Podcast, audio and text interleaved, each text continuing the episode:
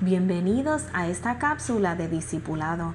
Hoy quiero presentar cuatro puntos que nos presenta las Sagradas Escrituras del propósito por el cual Jesús vino a la tierra. En Mateo capítulo 9 versos 12 y 13 nos dice, al oír esto Jesús les dijo, los sanos no tienen necesidad de médico, sino los enfermos.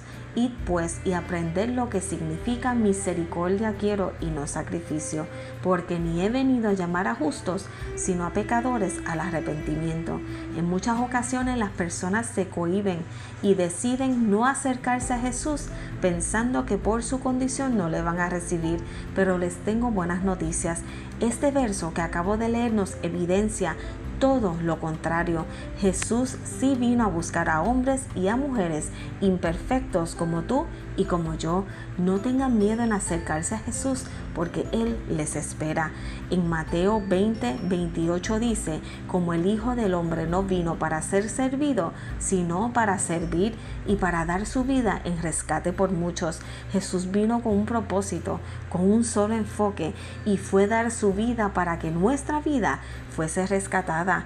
Vamos a Lucas capítulo 19 verso 10 dice, porque el Hijo del Hombre vino a buscar y a salvar lo que se había perdido. La humanidad tenía necesidad de un Salvador y Jesús dijo, heme aquí, yo iré por ellos. Mateo 26, 28 dice, porque esto es mi sangre del nuevo pacto, que por muchos es derramado para remisión de pecados. Jesús vino a la tierra para hacer la demostración de amor más grande que puede cualquier persona hacer, y ese fue entregarse en una cruz para el perdón de nuestros pecados y para que fuésemos salvos. Podemos seguir citando versos del por qué Jesús vino a la tierra.